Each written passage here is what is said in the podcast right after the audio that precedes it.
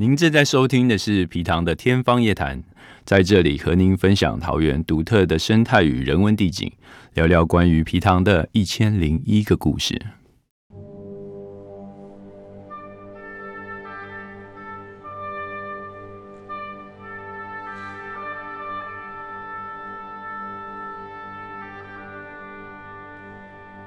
Hello，线上的听众大家好，欢迎大家来到本节目。本期我们再次邀请到陈其鹏陈老师来带领我们了解桃园的水资源环境以及如何因应发展环境教育的部分。那能不能先请老师跟大家解说一下，所谓的桃园独有的水资源环境特色是什么呢？呃，桃园的水资源环境在整个台湾岛上来讲的话，呃，应该是非常独特的一个地理景观。是，我们可以把它分成两个区块来讲。第一个区块啊是比较主要的部分，就是一般我们看得到的地方哦。那整个桃园台地来看的话，我们的水资源先从山来开始看。那山主要的溪流，我们就说大汉溪嘛，以前叫大科坎溪，所以这条是桃园的母亲之河，所有的水资源就从那边流过来的。是哦，那大汉溪一直流流流流，它从那个从那个。那个那个复兴乡那边的山地哈，那它收集它的上游啊，就是是是属于那个雪雪霸山脉的那一部分流下来的。那水流到台湾台那个桃园台地上面哈，在远古时代，它事实上是串联着整个台地上的那个河川的。那我们知道，我们桃园台地最上面哈。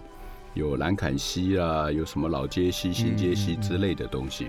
其实这些河川哈，当时都是大那个大汉溪的支流，就大科坎溪的支流。可是，在很久很久以前哈，我也忘掉了，我也不知道那多少，在几百万年前，因为地质地地壳的变动，然后就台地隆起了，是哦，隆起了哦，大概比原本的地形至少隆起一百米以上。所以那些河川哈，跟本来水是往由高往下流嘛，那结果它的它它下面的支流比你比你的主要河川更高，水就没办法流了。是，所以所以那个大汉溪就变成一路向北啊，就从就形成后来的所谓的淡水河啊。哦，是。那淡水又在板桥又又汇合了新店溪啊，到士林那边又汇合了基隆河，然后从淡水出口。这就淡水河了。好，那失去母亲的那个兰坎溪、新街溪、老街西，总共大概二十条河川哈，就像孤儿一样断奶了，对不对？所以它河川呢就变成很短、很短、很短、很短哦，大概由北到南大概二十所二十条左右。那它河川哈长度大概都十多公里、十多公里，了不起二十几公里，那些水量哈就没有办法哦。呃，供应哈台地上的农业设施。那我们知道桃园桃园的居民哈都是一种移民哈。那最早先有一些最早的人呢哈，就是我们叫的原住民，那是平埔族的原住民。那从历史上记载，桃园的原住民最早只有在萧里，就是巴德的萧里，还有卢族的兰坎那边有记载哦。那龟山的龟山的龟仑山呢，龟仑岭那边也有一些记载。哦，那那需要灌溉就是兰坎这边的跟那个萧里那边的平埔族。哦，然后因为萧里那边可以就近哈，可以取用不远处的那个大汉溪了，哦，还可以把引水过来。啊，另外的方法他们就是挖挖水池。哦，大家拼命挖啊啊！就是下雨天它会蓄水，这也就是形成桃园台地上面那么多皮塘的最早的原因了。那刚开刚开始，因为平埔族的人口数不多啦，所以它不可能形成大量的皮塘。嗯，然后就说清清代，它不从乾隆以后哈，康熙、乾隆开始开放的移民进来了以后，然后。当然有闽南的移民，有客家的移民。哦，一来了以后，他们就跟平埔族一起打拼嘛，努力。我就挖了很多皮塘，挖了很多皮塘。所以在历史上，曾经桃园的皮塘数量不止千口，还是到万口之多哎。就万口皮塘，可是它数量很小啦，啊，数量很多，可是面积很小，嗯非常非常的小，可是面数量非常非常多哦。然后你可以想象，在那个时代，可能你从空中，假如那时候有飞机往下看，哇，都是密密麻麻的都是皮塘。那皮糖的缺点就是看天吃饭，呃看天吃饭，然后有水就有就可以灌溉，没有水就没办法灌溉。所以在这种水水水水量供应不及之下，哈，水稻的耕作就变成没办法考量的，只能做旱作了，就是那不比较不缺水、不怕水的。不怕缺水的旱作，比如说地瓜啦，啊，哦，所以我们常听我们我们老一辈的人啊，我呢刚才加加偷，哎呦加加加旱吉哈嗯等等，就是这样子。啊，山山就高山一点，就可以种一些茶叶，茶叶也不需要太多的水之类的东西。好，然后后来后来当人移民越来越多的时候，哎，就开始出现了第二种哈，其实桃园台地是一个河街地形，一层一层一层往上的。那河街它就是平的再高起来，平的再高起来，在低的跟高的交接处哈，哎，它下面可能会出现哦，我说可能呐、啊，哦，出现叫地下湖流的涌泉呐、啊所以这水源是看不到的。可是啊，为什么我们会会会会确定它下面有个地下涌泉呢？因为这涌泉在地底下流的时候，它会找出口，哦，那这个出口就是像挖石油一样，你挖一个桶，砰，那水就冒出来的。不过它的冒，它的它那个冲力不会像汽油那个石油那么这样往上冲的，那个好莱坞电影都骗人的。它涌泉也是慢慢冒、慢慢冒、慢慢冒、慢慢冒啊，所以它就有一个，就挖一口蓄水池啊，然后水就积啊，这个蓄水池就可以。早期的移民，他就会把这口池塘把它分成几等份，最前面的水要最干净，那是要拿来喝的，哦，啊，啊那个比较高啊，那个多的水就流到第二池，啊，第二池就拿来洗菜的，啊，洗肉的，啊，啊啊，应该洗菜了哈，啊，在最后一最后一口就比较大的，就洗衣服的，哦，啊，这个水用完了啊，就流流到刚好可以拿来灌溉，这样就是就这样等等。啊，所以这个也是在肖里特别多啊啊！我个人在调查就发觉，在肖里那边冒冒出来的皮塘啊，那个涌泉哦，就十十五处之多哦啊！所以你看那个肖里哦，因为早期那个肖里就是平埔族比较多，他们他们就跟客家人合作，挖了很多的皮塘，然后又可以引更远的那个大汉溪的水进来，然后他地他当地又有涌泉有水。所以水资源在在那个萧里这个地段哦，算是有钱的。是好、那你想在那个年代，两百年前哦，现在是电电力供应不缺的地方哦，哇，那个地方最有钱，对不对？是啊，两百年前是水利供应不缺的地方，那边最有钱，因为水利不它不缺水，它就可以大胆的来种水稻，对不对？好，那我们就发现哈、哦，其实萧里那个地方哈、哦，它刚好是在河街台地哦，就突然高起来那一段的下面哦，啊那边叫地下有涌泉，这个涌这这条水脉哈、可以比较往山里面，可以到石门水库那个地方。石门水库那边有一个活一街，我们叫十一份那里，从那边一路过来，那经过萧里，再一直推推到呃现在所谓的元治大学，然后到达现在的桃园大郡这样子。哦，所以这一条这样长度加起来将近二十多公里哦，然后下面都有涌泉，然后只要你去观察，萧里最多最密集啦。可是，在这一条上面哦，有地有地名叫泉水空，空就是坑的意思嘛，泉水空哦，那边就就有很多涌泉。那泉水宫现在有名什么姜母鸭，这几天去刚好那边呢，它那个泉水拿来就喂那那个养那个鸭的，那它鸭的肉特别特别好吃啊哈。然后像今天天气变冷了，那那个地方就有个嘉安姜母鸭非常有名啊，叫泉水宫。那萧里那边有很多涌泉，那萧里的涌泉就造成它在它在清代的时候，它就是它的水资源非常的丰富，所以也带动它的农业非常的发达这样子。所以当时有一句俗语叫“削厘米食不尽”，白话讲就吃不完的削厘米。哇，那个年代米都吃不完了。你看，我们小时候一天还只能吃一顿干饭呢，另外一顿要吃稀饭，就是那时候大家的生活还是比较贫穷，而削里的米是吃不完的，对不对？哦，那那后来清清代就慢慢挖了那么多的皮糖，那一九一八九五年日日本开始统治台湾以后，他们就觉得。这些水资源的管理跟利用哦，很不够智慧啊！哦，这水这么挖一挖呢，靠天吃饭，那没有没有下雨就没有水，就造成那个桃园的农业哈，除了少数几块，我消里是一块啦，哦，然后大溪那边有个大兴哦，那那那时候日本时代就叫水利组合了啊，清代还叫圳，嗯，哦，就水圳的圳，所以大溪那边有个叫大兴圳，哦，它可能也是。就那个地方有有包括一些水资源皮糖结合在啊，萧里就萧里镇嘛，哦，然后龙潭龙潭不叫龙潭镇啊，它以前叫灵潭呢，就是灵验的灵灵潭镇啊，后来怎么改改名变龙啊？灵跟那灵啊，普通话的灵跟跟那个台台语的龙刚好是同音嘛，叫灵潭啊，灵潭变龙潭是，然后杨梅那边有三区镇啊，这主要有在清代有这三四个。圳，那事实上就是小型的水利组合这样子。好，然后到了日本人来了以后，他就做水文的调查，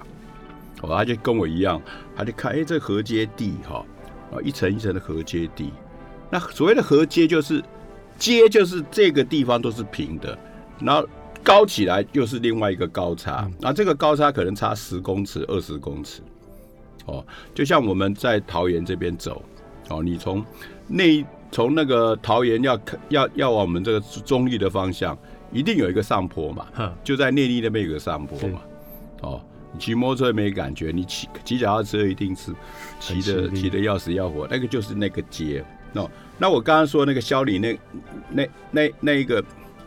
那个坎啊，那个就是一个坎嘛，哈，博坎的坎哈，啊，就是从石门水库到一路一路一直到一直到一直到海边都都是这样子。哦，它就一段一段一段，哦，像大溪那边有一个三层，一层、二层、三层，那个地形就是跟这个有关的。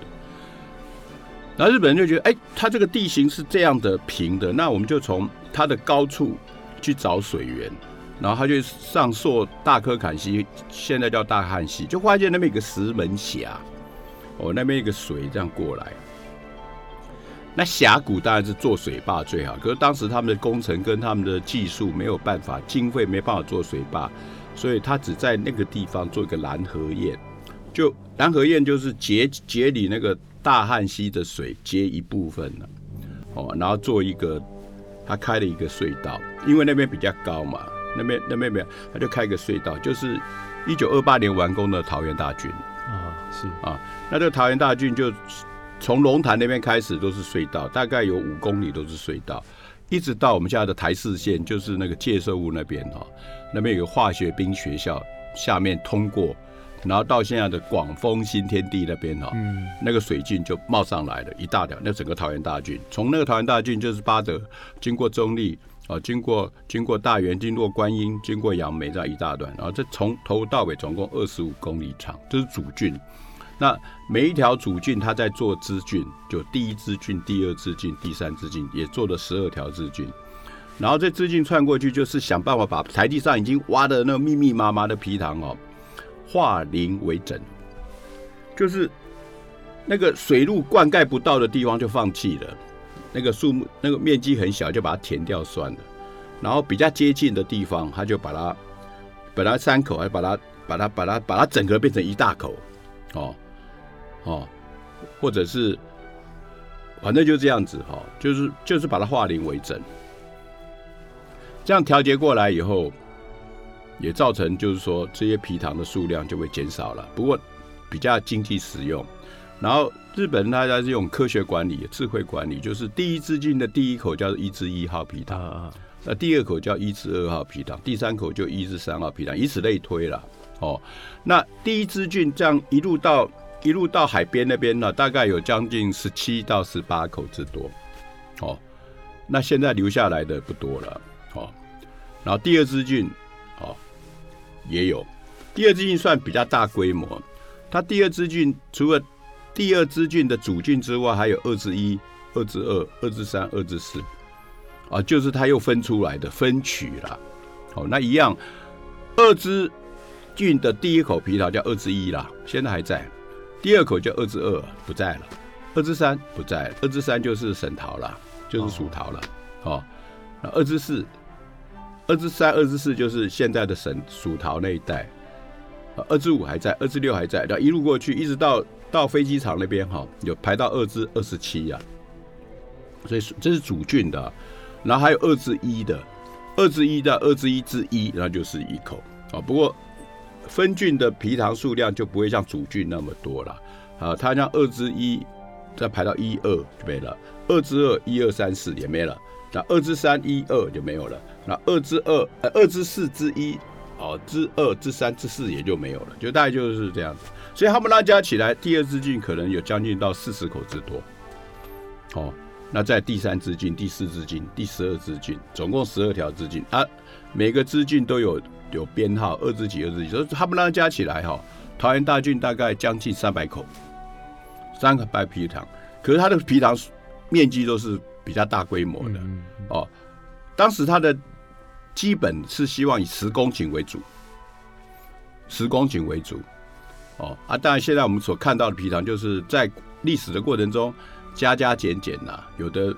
它本来挖是以十公顷为主，这样就很好算了。三百口十公顷，那就是三千公顷。是，然后水深四公尺，那水量就多少？啊，你可以算出那个水量。我今年的水量有多少？啊，这么多的水量可以灌溉多少公顷的农地，对不对？啊，这就是一个水资源。你所以，所以你可以从桃园的皮塘水浸资源来看，就是说，哎，它蛮蛮蛮智慧管理的，有效管理的，对不对？哦。那以现在来讲的话，我们可以把现代的管理科技再放进去，那就可以了。就是我刚刚有人说 I A I O T 啦，哈，这个可以不但只是观观测水量、水位的问题，还可以观测水有没有受到污染，哦，有没有有没有有没有有没有受到一些外来的呃瞬时间的一些呃呃那个那个那个侵犯之类的东西，哦，等等。哎，桃园有这皮塘水郡存在有什么好处呢？啊，比较，它它它这个地方，它最早在是为了灌溉嘛，然后当这个灌溉功能慢慢慢慢慢的那个减少之后，哈，那它的它的功能性现在就是常常被那些开发商所被诟病。啊，这水池啊不好啊，今晚无咧种田啊，卖卖掉啦吼，啊吞吞掉起牢啊，那这样啊。桃园最近一直很多新的都市计划区，对，那这都市计划起来了以后哈，这些皮糖哦就常常受到这些开发商的质疑了哦。啊，当我还没有以前，我长期以来在做这方面的，我就喊喊出天堂之乡，天堂之乡哈。真的以前根本就是。政府开计划就填掉啊，不再客气的。所以我刚刚讲一之一就是现在的什么建国国中啦、建国社区啦，一之二也是什么社区啦，一之三就是什么阳明高中啦哦，那一之五就是现在桃园市政府的所在地。就当时当时的执政党是政府哦，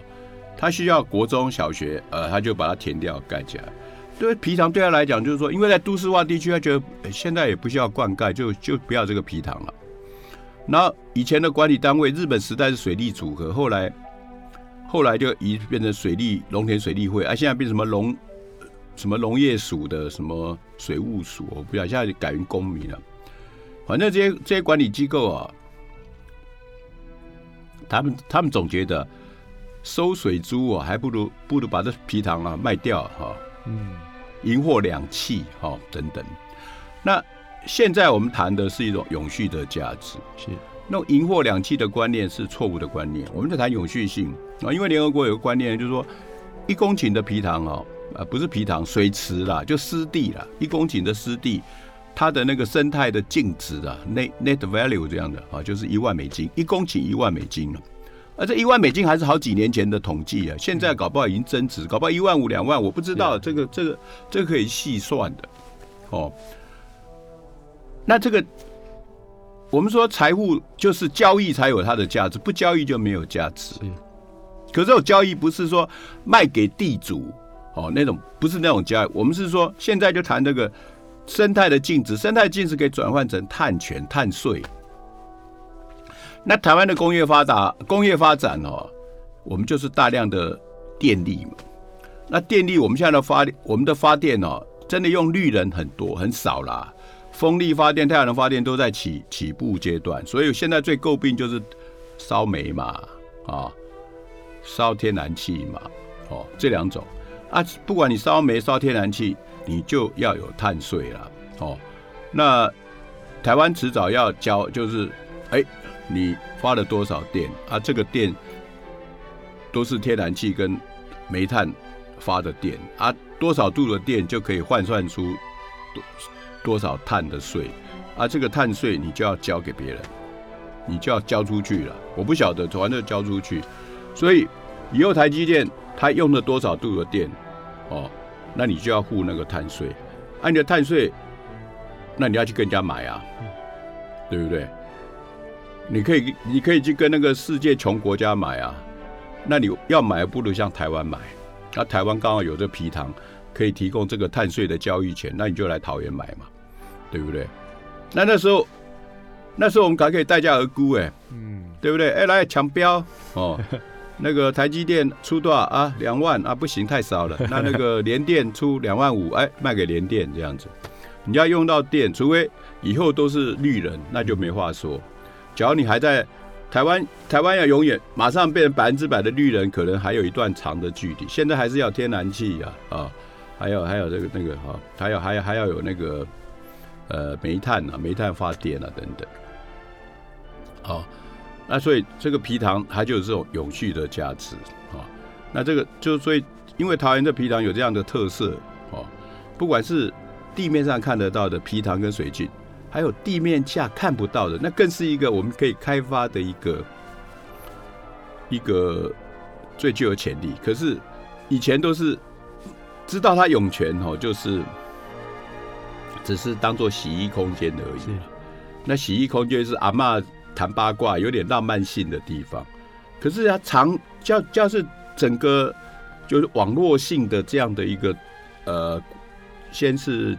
我们叫做。通通盘检讨哈，就资那个资源的通盘点，然后仔细的规划，然后提出对应的对策。它不只是一个洗衣服的，我都觉得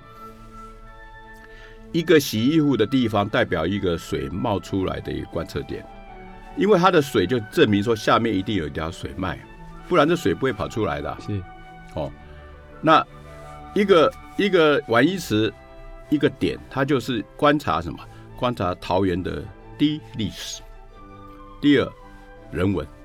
第三社会，第四经济，最后才是所谓的生态。所以晚衣池不是只是阿妈洗衣服、讲八卦的地方，晚衣池是一个教室啊，在在那边，只要处以适当的设备，学生坐在那边就可以看到那个，我可以从那边讲说。你不要看只有这一口啊，这一口其实水脉是由上而下这样哈。那这一带的话，哦哦，这个就我们可以透过那个来讲很多很多的故事啊。所以我们在那个优佛计划很多东西就可以跟那个呃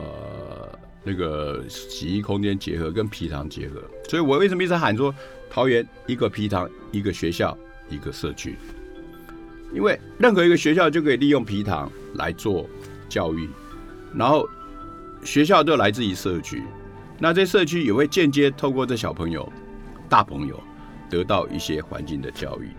那三位一体，这样就可以哇！那个这个网络一建起来，桃园都不得了哦。那现在不管以前的蓝啊、绿啊，他们对这个东西都喊口号啊，千糖香，千糖香，啊，千糖香，他只是想说拿一两口皮头皮糖啊，做做成公园，他就觉得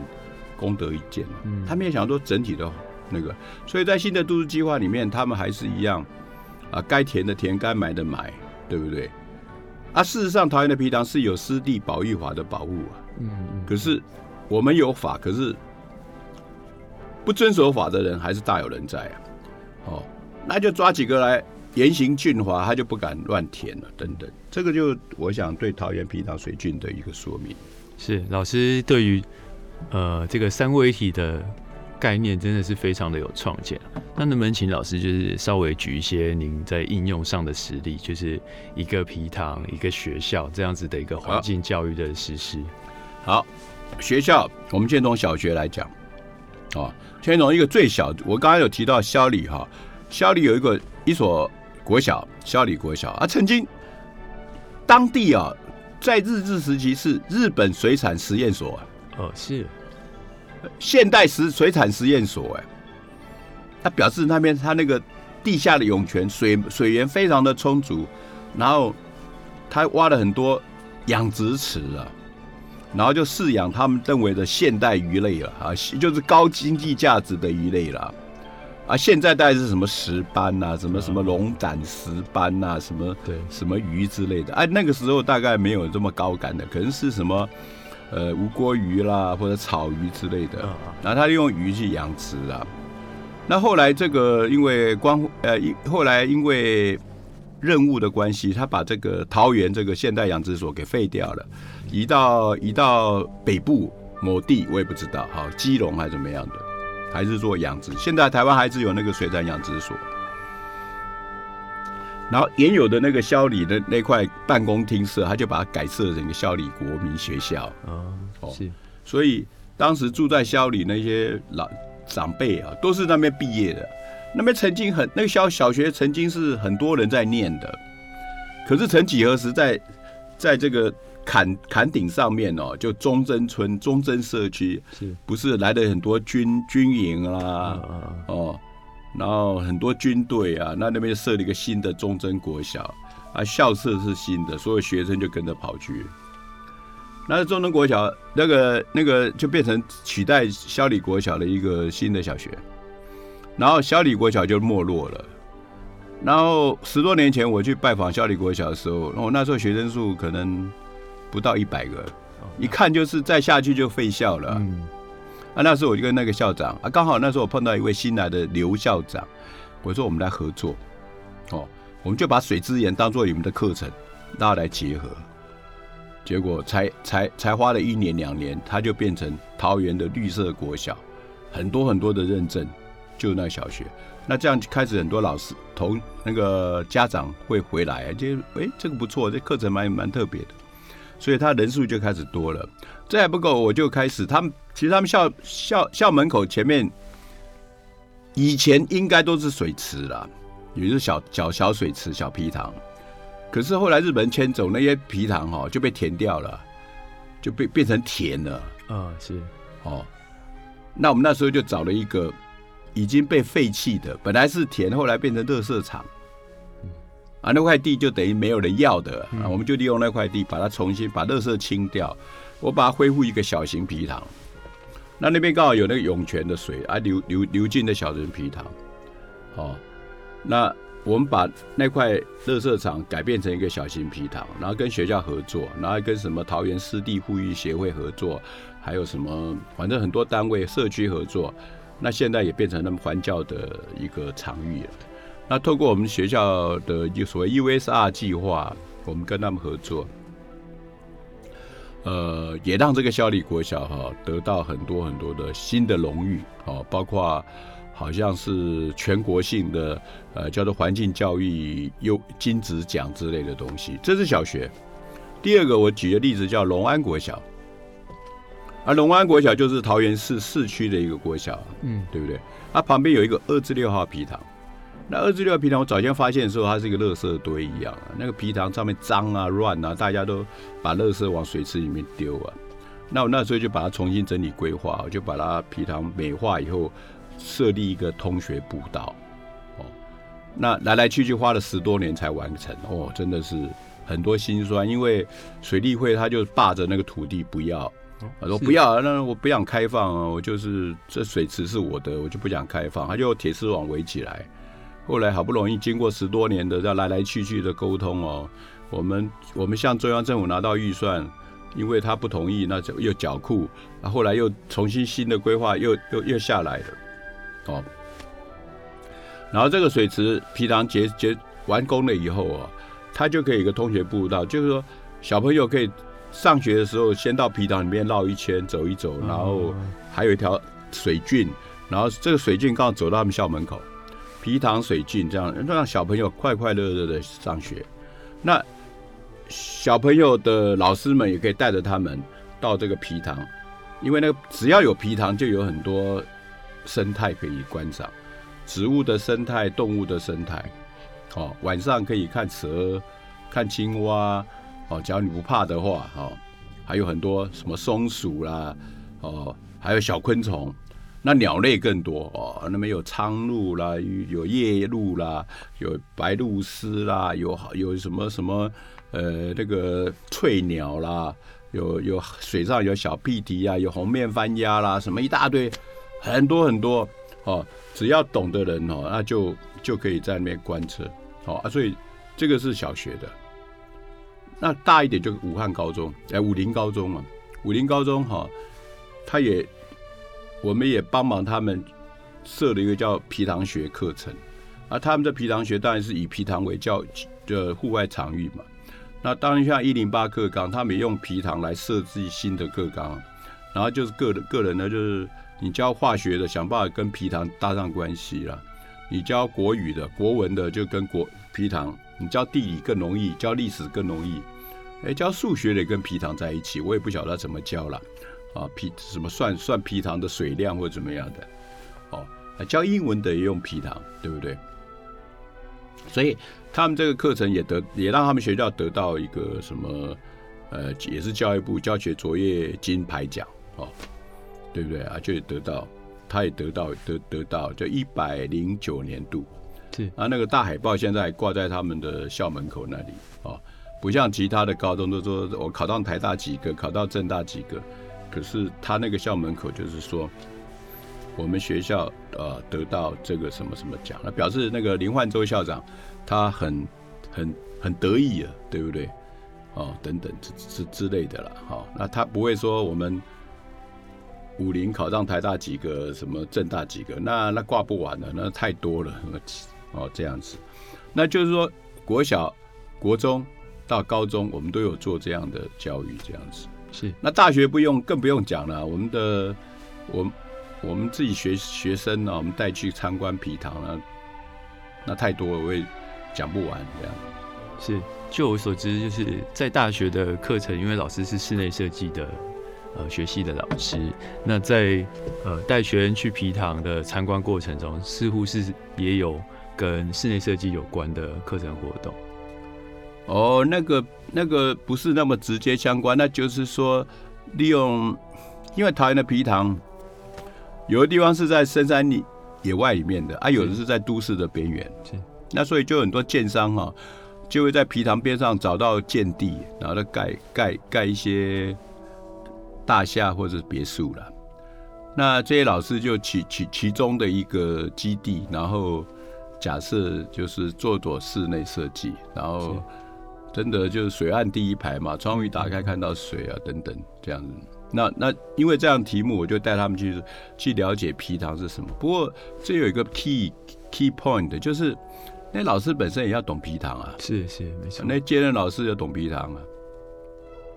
那我们四设计呢，接任老师哪个家伙懂皮糖？哦，除非我带过的，没有带过的老学生哦，呃，他当老师他根本不懂皮糖，他他搞不好。视皮糖为粪土也有可能所以他教学生的时候，他把那个设计有没有把皮糖那个意象放到了设计里面？Who knows？不知道，对不对？这个我是蛮蛮蛮怀疑的。希望那些老师哈，我们还需要把它再教育。不是每个人都把皮糖当成那么重要的一件事情。那我们是看到那样的重要性。像昨天我们另外有一个计划叫 USR 计划，那个教育部派派一些委员来审查。那其中一个委员他是搞，我知道他是经济学家了。嗯。他就我讲这些东西他就懂，我说靠北啊，这这个皮糖的价值无限的哦。对啊，我说对啊，啊，可是他他一直跟我讲说，你要注意啊，要有交易才有价值，没有交易就没有价值。可是我心目中的交交易可能跟他交易不一样，他交易，假如他是说银货两讫、土地买卖，那我就觉得我不做了，我就是用碳税这种方式的交易，只要就是那个水域永远存在的话，他就可以去换碳碳税这样子。一公顷一万美金来计算的话，而且它会增值。哦，那像我们优活计划那泽胜老师有没有？他自己偷偷去买什么叫水资源基金哦，哦，他就赚了三十趴，吓死人了。哪天你访问他一下怎么买，我也要去买。好，老师想请问说，那呃，在节目的最后想了解说，老师后续在这个环境教育上面的努力，还会有什么样子的一些规划吗？呃，我觉得哈，桃园的皮塘水郡哈，是一个永续的一个教育环境，呃，环境教育的系统。没有疫情的时候，我曾经想说，我退休以后，我就我一个邻居啊，开计程车的，他也要退休。我说，啊，廖先啊，你卖你好，你负责开车就好。啊，那两个哈招来的机场，就上面上面那个跑马灯跑，哦，什么反正打英文嘛，说 special tourism 哦，然后我之前一定会在网络上宣传的。很多国外很多爱鸟人爱鸟人士，他会飞到台湾只看一种鸟。我相信在全世界很多人看到台湾的皮塘，他有很兴趣，他想看桃皮。我自己都接待好几团了，不过那都 free charge 的。我下次下次我就要 charge，对不对？啊，这个 charge 可不便宜。这外国团，还有台湾自己的 local 的，我们可以把皮皮塘变成一个一个一个景点，游览的景点，不要只看什么落羽松了。就皮塘，然后在旁边旁边有一个适当的几点，我们提供一些呃饮食文化的飨宴啊等等啊，这也是可以收费的。是，那我们也可以辅导地社区居民来来美化皮塘，然后来做这样的呃生态旅游的导览等等，对不对？奇怪，桃园那么多皮塘，都跑到跑到宜兰看皮塘。啊，最近有一个小皮塘被发现的，说有几颗落羽松，哇，就就。大爆满了，等等。那桃园有那么多，就号称三千口啦，那就代表，但不可能就一千个景点啊。那那那每个景点串接起来，就是有很多的故事。每个皮塘都有它的故事，每个皮塘边上都有